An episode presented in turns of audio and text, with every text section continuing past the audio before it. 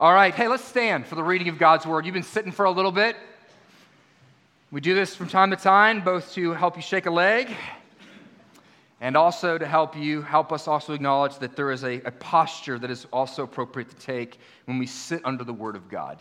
And sometimes we stand under it. We stand before the word of God and he speaks to us. Hear God's word. Ecclesiastes chapter 9. Ecclesiastes chapter 9, verses 9 through 14 is where we are this morning. Will be on the screen for you as I read out loud. Besides being wise, the preacher also taught the people knowledge, weighing and studying and arranging many proverbs with great care. The preacher sought to find words of delight, and uprightly he wrote words of truth.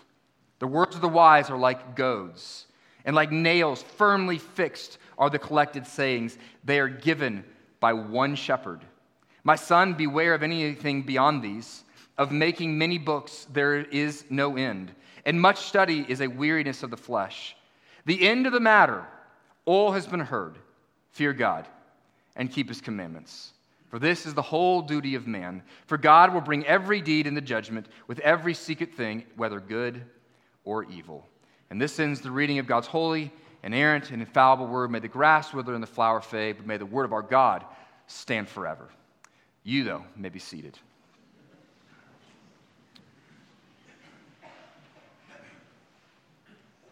Uh, we're talking about wisdom again this morning. We're going to spend two weeks on this final section of Ecclesiastes. The tone changes and the speaker's voice changes in these last five or six verses. Chapter 12, verse 8, ends what is the section that begins in chapter 1, verse 2, and goes through chapter 12, verse 8, in which we hear from the teacher, Koheleth. But then either the teacher has speaking one more time as kind of an epilogue to his teaching, or an editor uh, who has put together the book of Ecclesiastes is speaking. Either way, this is the final word and the final phrase in which the teacher and the preacher of Ecclesiastes is speaking to us. And we have been looking at wisdom. We started last week as we kind of circled the airport trying to get us a better sense of what wisdom even is, this week we're going to continue to look at wisdom. We defined wisdom this way last week. Wisdom is the skill in applying knowledge of God's insight and God's understanding of the world and submitting to God's view of those things and knowing how to live it out today. No, the skill in applying knowledge of God's insight and God's understanding. So you have to know God and know how He views the world.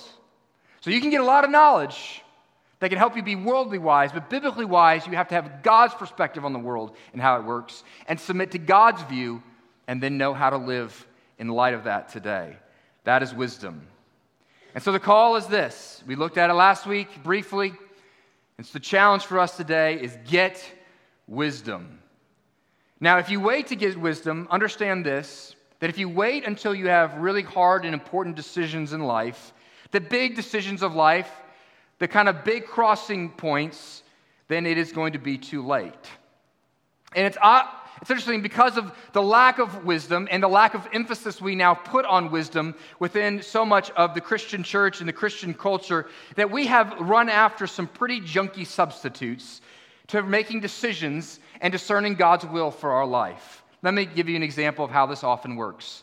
One of the most often questions I get, or things I'm asked to speak about, is this question What is God's will for my life? And usually, what this means is someone wants to know, Hey, I, I got a big question. I got a big decision to make, and I'm trying to understand which way to go. And the question is, how do people, how do people usually express themselves and when they come to a point of decision like this? How, how, what are the, what's the phraseology that we often use as Christians to express what we are leaning on to show what we have leaned on to make our, help us make a decision? Well, here, let me give you three ways people often express themselves. One, one way people say it is, well, I, I, been praying about this and I don't have peace about it. They don't have that peaceful feeling about the decision. Or the opposite, well, I pray about this, well, I prayed about it, but I, I and I have peace, so I'm just going to go ahead and do it because I feel good about it. Is that feeling God telling me that this thing is His will and that this is good for my life? Others look for a sign. I'm asking God for a sign. And when this happened last week, I thought maybe that was the sign of Him telling me how, how I was supposed to make this decision in my life. Others, others take a far more biblical approach to it, which is they open their Bible, they close their eyes, and they point somewhere. And they hope by looking through the lines that they can figure out God's will for their life. In fact, there's an old joke. There's an old joke, it's not a really funny one, about the person who did this while trying to find God's will for their life. So this man closed his eyes and he opened his Bible and he put his finger down. And when he opened his eyes, his finger was pointing at the verse that said, And Judas went out and hanged himself.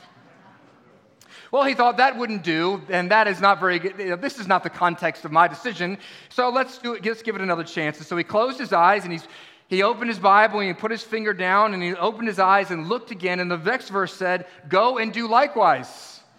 Well, he said, well, That's not very funny. That seems like an odd and pretty terrifying coincidence, so I'm going to have to give it one more chance. So he closed his eyes and he turned to a page and he put his finger down and he opened his eyes, and the verse said, And what thou doest, do quickly. Now, certainly suicide is not a joking matter, but you get my point, right?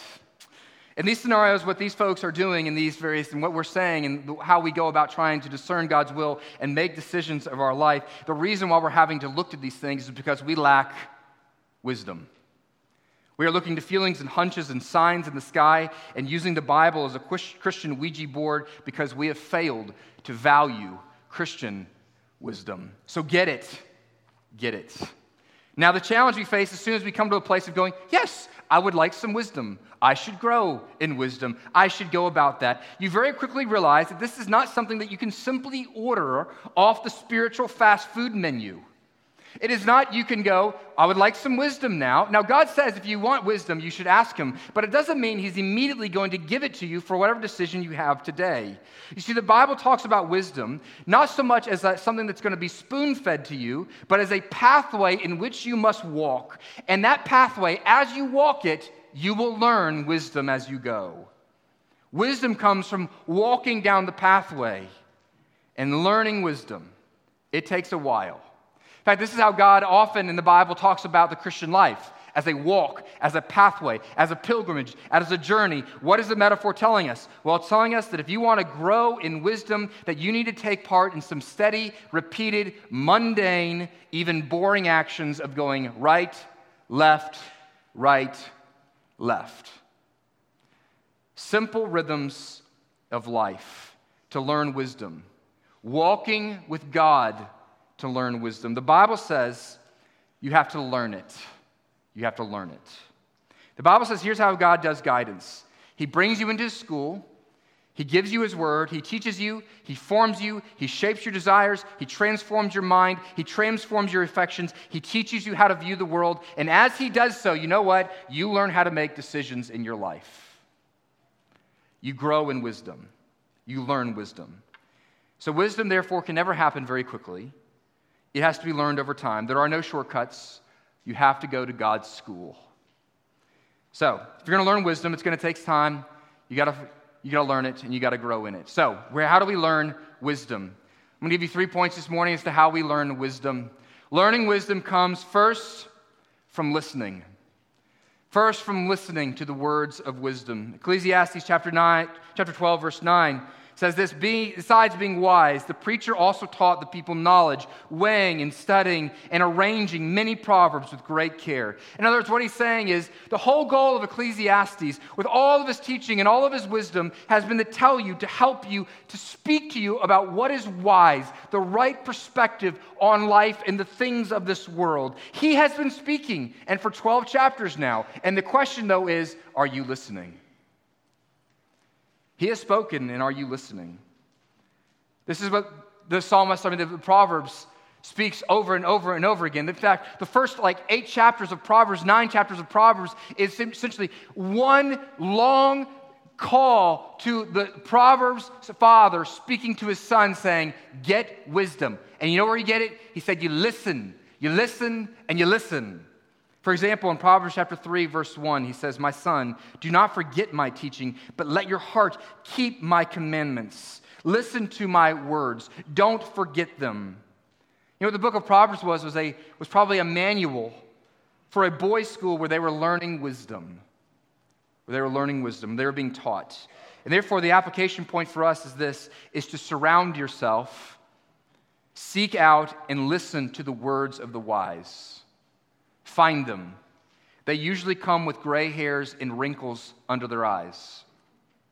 You have to have mentors, you have to have counselors. The way of the fool is one who believes that they are wise already and that they will follow their own advice. Proverbs chapter 3, verse 7. Again, the father speaking to his son, he says, Be wise, not, not be, do not be wise in your own eyes. Instead, fear the Lord and turn away from evils. You see what that verse is telling you? The fool is an individualist who believes that I can do life on my own. The fool is someone saying, I don't need someone's advice. I know my own mind. I know what I want. I know what the right thing is to do. A wise person is not wise in their own eyes. And so they go and they find counselors and then mentors and advisors, and they surround themselves with friends who are doing this, doing likewise. God has not designed you to do life on your own. And our individualistic way of thinking is making us to be a very unwise group of people. When you belong to God, you belong to his family. And so he brings you into God's church and he tells the older ones to care for the younger ones and to lead them and to guide them, right? That's Titus 2.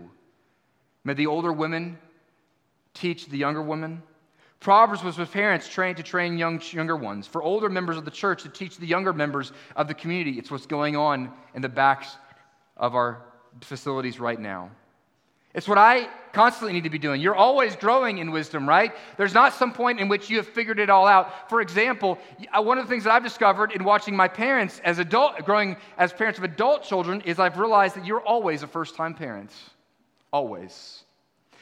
And you know what? I'm a, I'm a first time parent. And so one of the things I'm about to face in the next couple of years is I'm going to have teenagers in my house. And when teenagers, they get a little bit older and they begin to notice that there's other things called boys and they find themselves interested in them. And so I have a question. I, am about to enter a season in which I have to go, when do I let my child date? And the answer is, I do not know. I am not wise. And so you know what I'm going to do? I'm going to ask men in our church who have gone before me, what did you do? What worked well? What would you do differently? What was a disaster? Because I will need to get wisdom by listening to others. You're at a Presbyterian church. It is the nerdiest of all church names because it's based on a Greek word called uh, Greek word presbyteros. Yeah, you can't, you know, it's easy for me to say. Presbyteros. It means elder, bishops. In other words, in our very name of our church, we, the thing we want to lead with, apparently, is that we are elder led. I have no idea why this is what we lead with, but it is. But what it means is this is you don't follow me, you follow a we. And that is a good thing. Because there is wisdom in having older men, older than me, and men who gather together and can have each other's ear and each other's counsel. It's better than just me running wild on my own. And all God's people said, Amen. You learn by listening to the wise words because they speak a beautiful truth. He says he goes on in verse 10 and verse 11, the preacher sought to find words of delight, and uprightly he wrote the words of truth. The teacher of Ecclesiastes is writing Bible. And so what we're saying is not only, do, not only do you listen to wise people, but if you want to grow in wisdom, you have to be a student of the word. He is now the mouthpiece of God. God speaking through this teacher, giving us wisdom. The Bible tells us the wise man is a good listener, and he especially inclines his ear and he builds his life upon the truth of God's word. That is where you will learn wisdom. For example, Jesus tells this parable, a little vignette, so to speak, where he says, Two men built identical houses. Well, one man builds his house on a solid foundation, the other does not. Outwardly, the houses look the same, but one is a wise man and the other is a fool.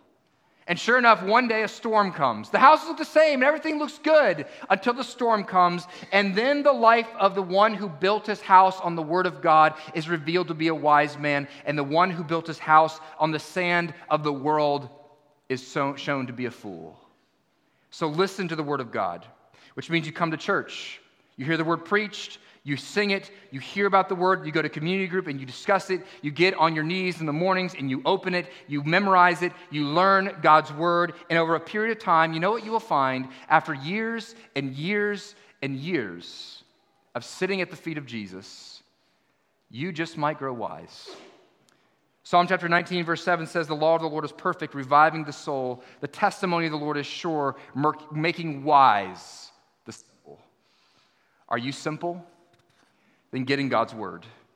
You study and you ask for help and you listen. And lastly, it's also very important because this is the final step of listening. You listen even when it's painful. You listen to the words of truth even when it hurts. It says this in verse 11 the words of the wise are like goads and like nails firmly fixed of the collected sayings. You'll never be wise without knowing trouble. Suffering is the great school of wisdom. Without enduring some pain, without having to reckon with some uncomfortable truths about yourselves and about the world and about your life and its trajectory, it is often no fun to have somebody convict you and challenge you and this is what the teacher has been doing, isn't it? These sermons in Ecclesiastes have not exactly been a bunch of like happy, happy, joy, joy, right? It's been death and prosperity and, and happiness. These things are here today and gone tomorrow. Blech. This is life, he says. These are not the things that we like to hear. We have been building our life on our power and our wealth and our relationships, and we're thinking, this is what's going to make me happy, and this is what's going to give me the good life. And he's saying they are vanity. And that's hard to hear. The words of truth, he uses the image here of goads. You know, a goad is what a shepherd uses or to kind of move a sheep around, to get them back in line. They stab them, they stick them and say, hey, you're about to walk off a cliff. So why don't I get on this side of you and stick you this way so that you go that way? Hey, I'm trying to guide you to green pastures. These things, this field is full of clover that's going to kill you. This is good over here. And so we need the pain the pain of good teachers and mentors and friends who would enter our lives and say, tell, tell us things that we don't want to hear. Goads tell us the direction of our life that we simply don't appreciate hearing about. It's never fun, is it? Especially when God uses other people to do it.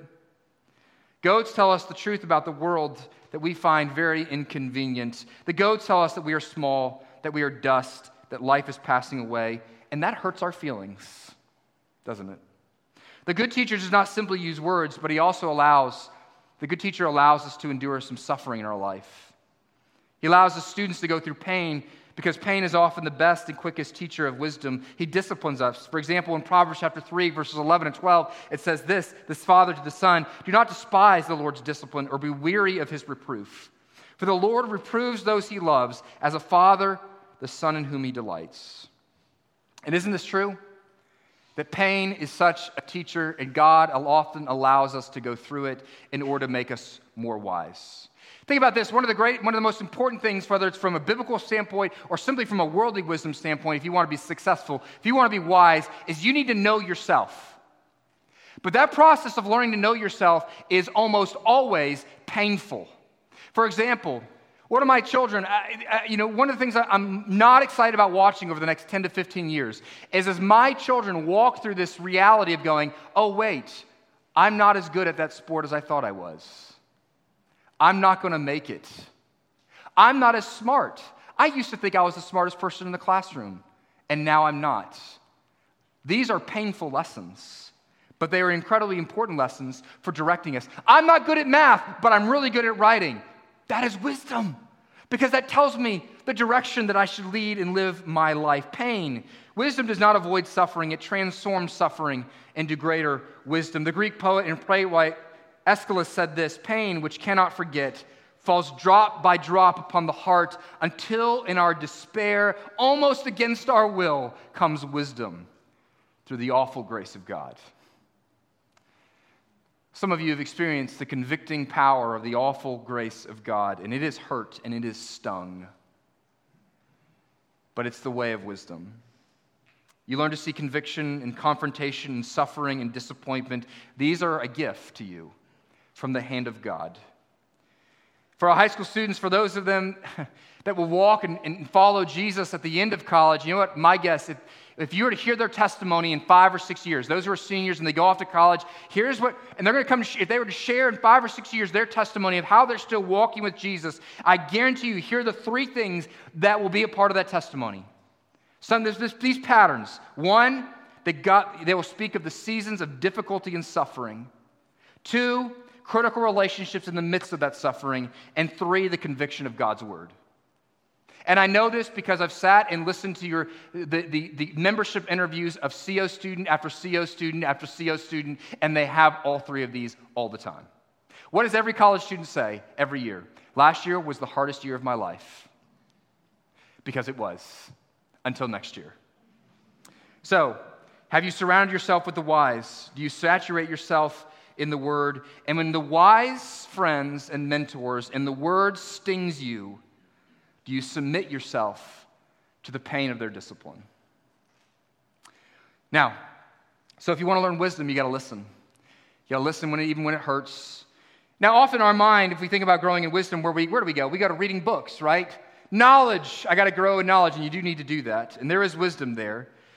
You know, in the wisdom literature of the Bible, so often it doesn't simply just refer to you got to read some stuff. It actually speaks about wisdom as a person. And actually, it, the extension of wisdom is almost always done in a relational way. For example, Proverbs is a father to a son, Ecclesiastes is teachers to students, and Job is friends to friends. And so it is in our text today. What is the name given to the one who goads us with wise words? He is called here the one shepherd. The one shepherd, the wise shepherd speaking to us, his foolish sheep. Learning wisdom comes from listening, but also from following the shepherd. And this is the second thing. If you're going to grow in wisdom, you got to follow the shepherd. Chapter verse 11. These words of wisdom are goads and they're given to us by the one shepherd. It is the first time we actually see this word shepherd in the whole book of Ecclesiastes.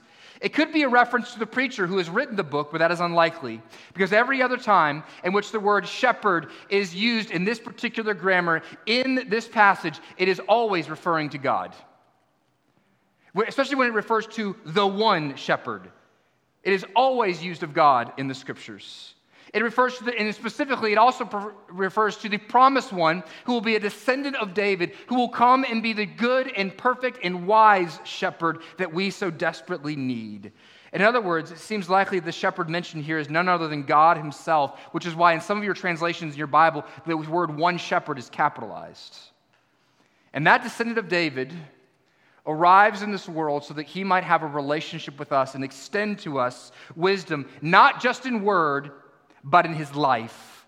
John chapter 10, verse 11, Jesus shows up on the scene and he says, I am the good shepherd. In Matthew chapter 12, Jesus is in this context where he's arguing with Pharisees, as he is often wont to do because they pick a fight. And he says something about Solomon. Solomon is like the character that is lauded in Ecclesiastes and the, one who wrote most many of the Proverbs. And he says the Bible tells us that the psalm was so wise that the kings and the queens from all over the earth came to sit at the feet of his wisdom, including a woman named the Queen of Sheba. She was known as the Queen of the South, which means she probably came up from somewhere in Africa. And so Jesus says this to the Pharisees. He says this in chapter 12 of Matthew, verse 42 The Queen of the South will rise up to the judgment with this generation, and she will condemn it. For she came from the ends of the earth to hear the wisdom of Solomon, and behold, something greater than Solomon is here. In other words, Jesus is looking at him and said, Listen, Gentiles who are not followers of me, they were willing to cross continents in order to get the earthly wisdom of Solomon. And I am standing here, Jesus as the one who is the personification of wisdom in your midst. And you, all you're doing is fighting me when I'm trying to extend to you the wisdom of God. You're not listening. And you know, this is actually seen in many places. And one of the most, most profound places in chapter is John chapter 1. You know, John chapter 1, many of us know we had to memorize John chapter 1 for first couple verses. In the beginning was the Word, and the Word was with God, and the Word was God. And the Word became flesh and dwelt among us. You know, the, the, the word there is speaking of Jesus. You know what the Greek word for word is? Logos. You know how it's most often translated? Not word, wisdom. It's how it's most often translated in the Greek language. You could translate it, therefore, John 1 1 through 4 in this way In the beginning was wisdom, and wisdom was with God, and wisdom was God, and wisdom became flesh and dwelt among us. In other words, the point is this if you want wisdom, you need Jesus. Wisdom is not found through some technique, it is not just three easy steps to the wise life. You see, wisdom is not simply idea, wisdom is a person that you need to get to know. And therefore, to learn wisdom, it takes a long day in, day out, year after year, walk at the side of Jesus. Wisdom comes from following the path of Jesus, not simply just listening to what he says, but doing what he does, for he lives the perfectly wise life. To us, it looks like foolishness, but he is the very wisdom of God. This is why it says in Colossians chapter 2 verse 3, Paul tells us that Jesus is the very in him are hidden all the treasures of wisdom and knowledge. In other words, Jesus is the door into a vast cavern in which what is there is treasure upon hidden treasure of insight and understanding about you and about the world and how it works and how you live best here. There's an old story about a wealthy Roman who got so disgusted with his son that he disinherited him. And he said, instead, he made his slave Marcellus the recipient of his wealth. But he wanted to tell his son this before he died. He didn't want to hide the fact that he had disinherited his son and then have everyone find out after he died. So, right before he died, he called his son to him and said, You're not going to get anything. Marcellus is going to inherit everything. But here's what I'm going to do for you, son. As one last parting gift, I'm going to allow you one thing. I will let you request it. One thing of mine. What would you like me to give you? And the son said, I would like to own Marcellus. You see, the son may have been a fool, but he was wise enough to know that if you got Marcellus, you got everything else. And so it is with us. If you get Jesus, you get the treasures of knowledge and wisdom and insight. You get eternal life. You get a Father who favors you. You get enduring, wise presence of the Holy Spirit with you. You get righteousness and forgiveness of sins. You get a clean conscience. You get a future. And you get access to the Father and to the Son who say, I will provide wisdom for you. And so, wisdom is found in walking with the wise shepherd Jesus. Now, if you think that is easy, and if you think that is simple, then you are probably not doing it. If you want to see what it looks like, go read the Gospels and watch how the Jesus and the disciples, how he teaches them wisdom. If you're the sheep, the shepherd shows up. He doesn't say, listen, he says what to the disciples? Whenever he calls them to himself, he says, follow me. Take up a cross and follow me. That doesn't sound like fun. And if you look at the relationship between Jesus and his disciples, it's not a cold one where he is distant and aloof and sending them messages from out in a cave. No, wisdom is imparted by doing life with them side by side, walking with them, talking with them, eating, drinking, helping, and serving alongside them. Jesus heals and he says, You guys go heal. And then when you don't do it very well, come back and let's talk about it. Jesus teaches about the kingdom of God and he sends them out to go talk about the kingdom of God. And when they don't do it very well, he calls them back in and says, Well, let's talk about it. And they come back and they talk about it, and then side by side, walking together in relationship with Jesus is then punctuated by these very difficult moments when people, Jesus looks at people like Peter and he goes, Get thee behind me, Satan. And I, my guess is that hurt Peter's feelings. That's called a goad. Yes, Jesus is wise and he is loving and he is good, but that doesn't mean he ain't going to cut you. Just think about the scene when he restores Peter to ministry. Remember Peter? The night before Jesus dies, he, Jesus says, You're going to deny me. And Peter goes, Ha ha ha, I'm better than that. I'm wise, Peter says.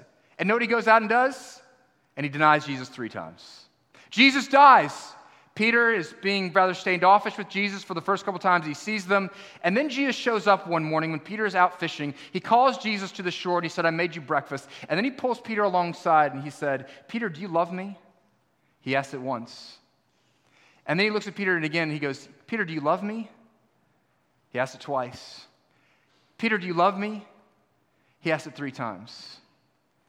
Ouch. But what were those words for? They were painful, but they were words to restore. You see, Jesus Jesus will bring painful words and painful places into your life. He is the shepherd who is willing to lead you into the valley of the shadow of death so that you might know that he's actually near you and so that you might incline your ears to him. Now, the question is in the valley of the shadow of death, when he has brought you to a place where his word or his way in your life is teaching you wisdom, but it is so, so, so painful, how do you stay there? You have to know that he is good. That's what John chapter 10, verse 11 is, says. Because not only does it say he is a shepherd, it says the good shepherd lays down his life for his sheep. You can trust him and you can entrust your life into his hands. Even when it says, go take up a cross, and you go, that's foolish. And he says, I know, my way looks foolish, but I am the good shepherd and I have gone before you. And I'm going to bring life even through pain in your life. You see, some of you know wise people, but you're not friends with them. Some of you have friends, but they are not wise. What you need is the perfectly wise friend, and he is your good shepherd. And so we sing, as we're going to sing in a few minutes Be thou my wisdom, and thou my true word. I ever with thee, and thou with me, Lord. Wisdom is, comes with walking with Jesus. Well, lastly, wisdom is learned by listening to the words of wisdom, following the shepherd of wisdom, and lastly, wisdom, wisdom comes by actually ending your search for it. Doesn't mean you don't end the growth in it, you end the search for it. In other words, you have, you have the word and you have Jesus. That should be enough. Chapter 12, verse 12, verse 13, it says this My son, be aware of anything beyond these. Of making many books, there is no end, and much study is a weariness of the flesh. The end of the matter, all has been heard. He says, I've reached the end of learning. And here's what I found fear God and keep his commandments, for this is the whole duty of man. We're going to look at fear God and keep his commandments next week. But the teacher would certainly want us to be a, te- a, people of knowledge. He encourages that at other places in Ecclesiastes. Read books, grow in knowledge and insight and understanding. That is a key ingredient to wisdom in this world. But he's saying books will only get you so far. And then he drives to his final point. This is the end of the matter. Enough. You have to come to a place in life, he says, in which you have studied enough, evaluated enough, assessed the meaning of life, had enough discussions, processed enough that you need to come to a place where you said, I will fear the Lord and I will obey him. And that is where wisdom is found. In other words, in this transition, what he is saying to the very last point that he's making, at this point, he's saying, you have to make up your mind. At some point, you have to say, I'm going to put my feet down in some place, in some place where I'm going to find wisdom, and I'm going to trust someone to lead my life. And this is where I land. This is the pathway of wisdom. I'm going to walk down it. I'm not going to take three feet and then step back out and go down another path. No, I'm going to take the path, and this is where I'm going. And this is where I will follow. Paul says this he's an old pastor Speaking to Timothy, he was a young pastor. In his last recorded letter, Paul is writing to this young pastor, and he says this There are those who are always learning, but they are never arriving at the truth. There are those in this world who believe they are wise, and not just wise, but academically and intellectually, they are very cool and superior, but they have never landed on anything. Tim Keller says it's cool to search for God, but it's uncool to find him. It's really cool to search for God, but it's uncool to find him. In his novel, The Great Divorce, C.S. Lewis describes a man from the suburbs of hell. If you understand, The Great Divorce is it's a picture, it's a story. Different people from heaven and different people from hell. Well, this guy lives in, he describes hell as like this place, right? Just like heaven is another city, hell is this other location, this other city. Well, this guy lives in a suburb of hell. It's a very nice place. Who has spent his whole life seeking the truth, or so he says. Now, this one man is wandering somewhere near the borders of heaven. He's outside the suburb, but he's, he's kind of outside of heaven. He's kind of outside the city walls, where by the gracious invitation of the Spirit of God, he's actually invited to enter in. And here's how the dialogue goes The Spirit warns him I'm not inviting you into a land of questions, but a land of answers. For there you shall see the very face of God. But the seeker said this Ah, we must all interpret those beautiful words in our own way. For me, there is no such thing as a final answer. The free wind of your inquiry must always continue to blow through the mind, must it not? The Spirit of God says, Listen, once you were a child and once you knew what inquiry was for, there was a time when you asked questions because you actually wanted answers. And you were glad when you found those answers. Become that child again, even now. The seeker said, But when I became a man, I put away such childish things. And then it goes on in the account, it says the conversation suddenly ends when the man remembers that he has an appointment. He apologizes to the Spirit and he hurries off to a discussion group in hell. In other words, who are these? These are the coffee shop philosophers. Those who go to college and who take classes, but they never commit to a truth. But there's an even more insidious version of them.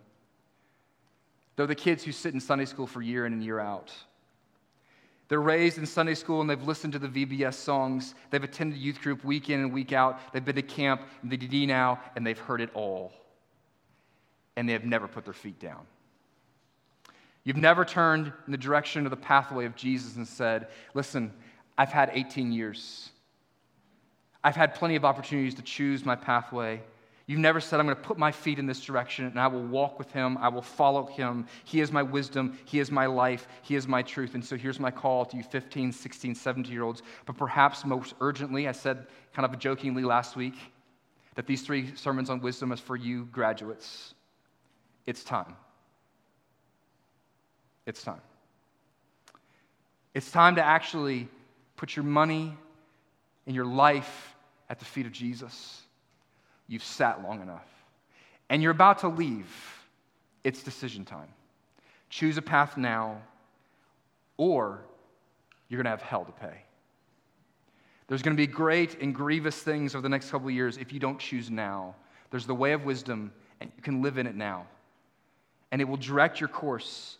When, even when it's not clear, it will direct your course. So here's how I might recommend a way that you can do this. Yes, in your heart of hearts, you can say, Yes, Jesus, I want to follow you. Do that first and foremost. But we just had a, a six year old and 11 year old show you the way this morning. Come and meet with the elders and say, I've heard it. Jesus is the way. Profess your faith and tell your story. And then come and stand before God's people and say, Where my life is going, He will lead. Will you listen to his voice? He who has ears, let him hear. Let's pray.